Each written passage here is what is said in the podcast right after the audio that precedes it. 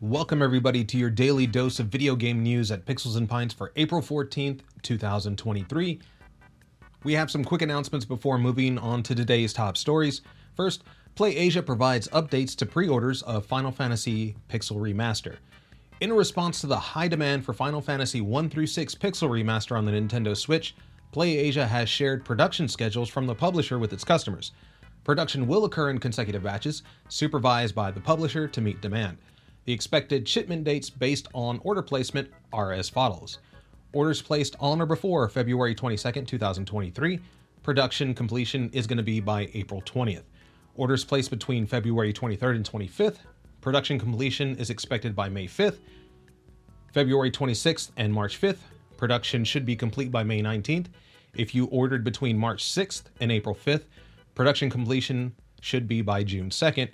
And if you've placed an order for the Final Fantasy Pixel Remaster on or after April 6, 2023, you can expect production to be completed by June 19th. The publisher's first batch production will include Day 1 DLC. I don't think there's really been a disclosure of what exactly that is, but it should include it. PlayAsia will promptly inform customers of any production date changes and is working closely with the game's publisher to ensure a swift production schedule. They apologize for any delays customers may experience and encourage them to reach out for any additional clarification on their order.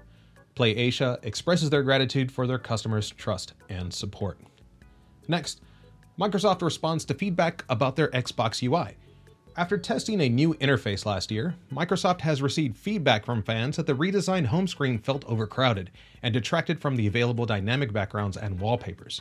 In response to this feedback, Microsoft has removed the new UI for testers and paused the experiment to prepare for larger changes.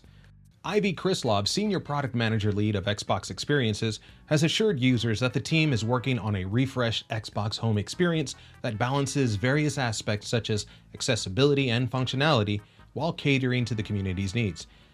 Microsoft is expected to reveal more details about the new Xbox Home UI soon. This development demonstrates Microsoft's commitment to responding to user feedback and improving the overall gaming experience.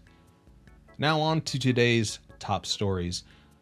Sony's State of Play gives us a last glimpse into the Final Fantasy XVI game before launch. In yesterday's State of Play presentation, Naoki Yoshida, producer of Final Fantasy XVI, gave gamers a glimpse of what they can expect from the latest installment in the Final Fantasy series.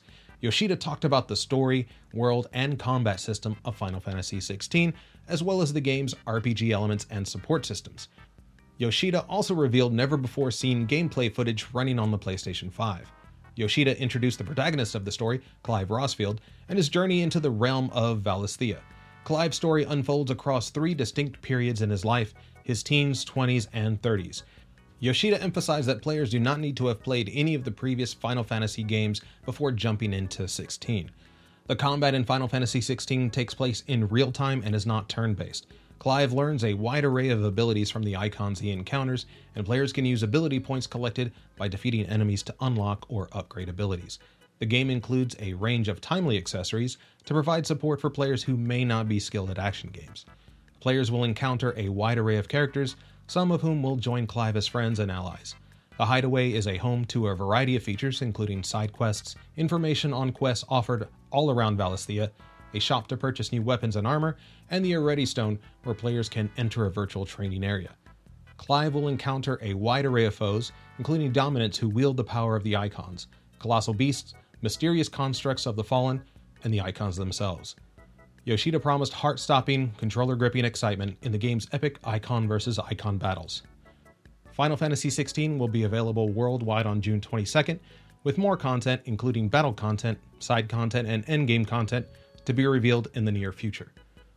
Yoshida also revealed that Final Fantasy XVI's main theme was written and performed by one of Japan's greatest recording artists, Kenshi Yonezu. Yoshida encouraged players to pre order the game and join them in Valisthea on release day. Next, Blizzard released a Diablo 4 open beta retrospective. Following the early access and open beta weekends on March 17th and 24th, the development team reviewed player feedback and gameplay data.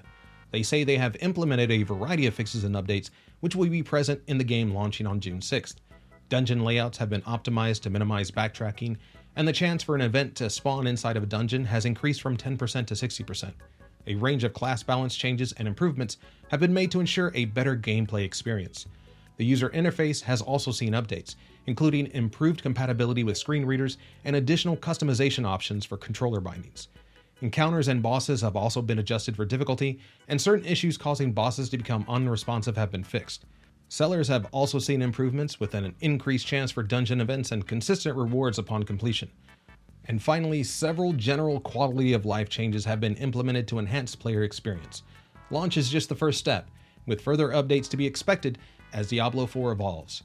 For the specific details on what exactly has changed, you can check the description of this episode to find a link to Blizzard's website. And finally, Sega is purchasing Angry Birds creator. Japan based entertainment conglomerate Sega Sammy Holdings is reportedly nearing a deal to acquire Rovio Entertainment, the Finnish company behind the iconic mobile game Angry Birds, for approximately $1 billion.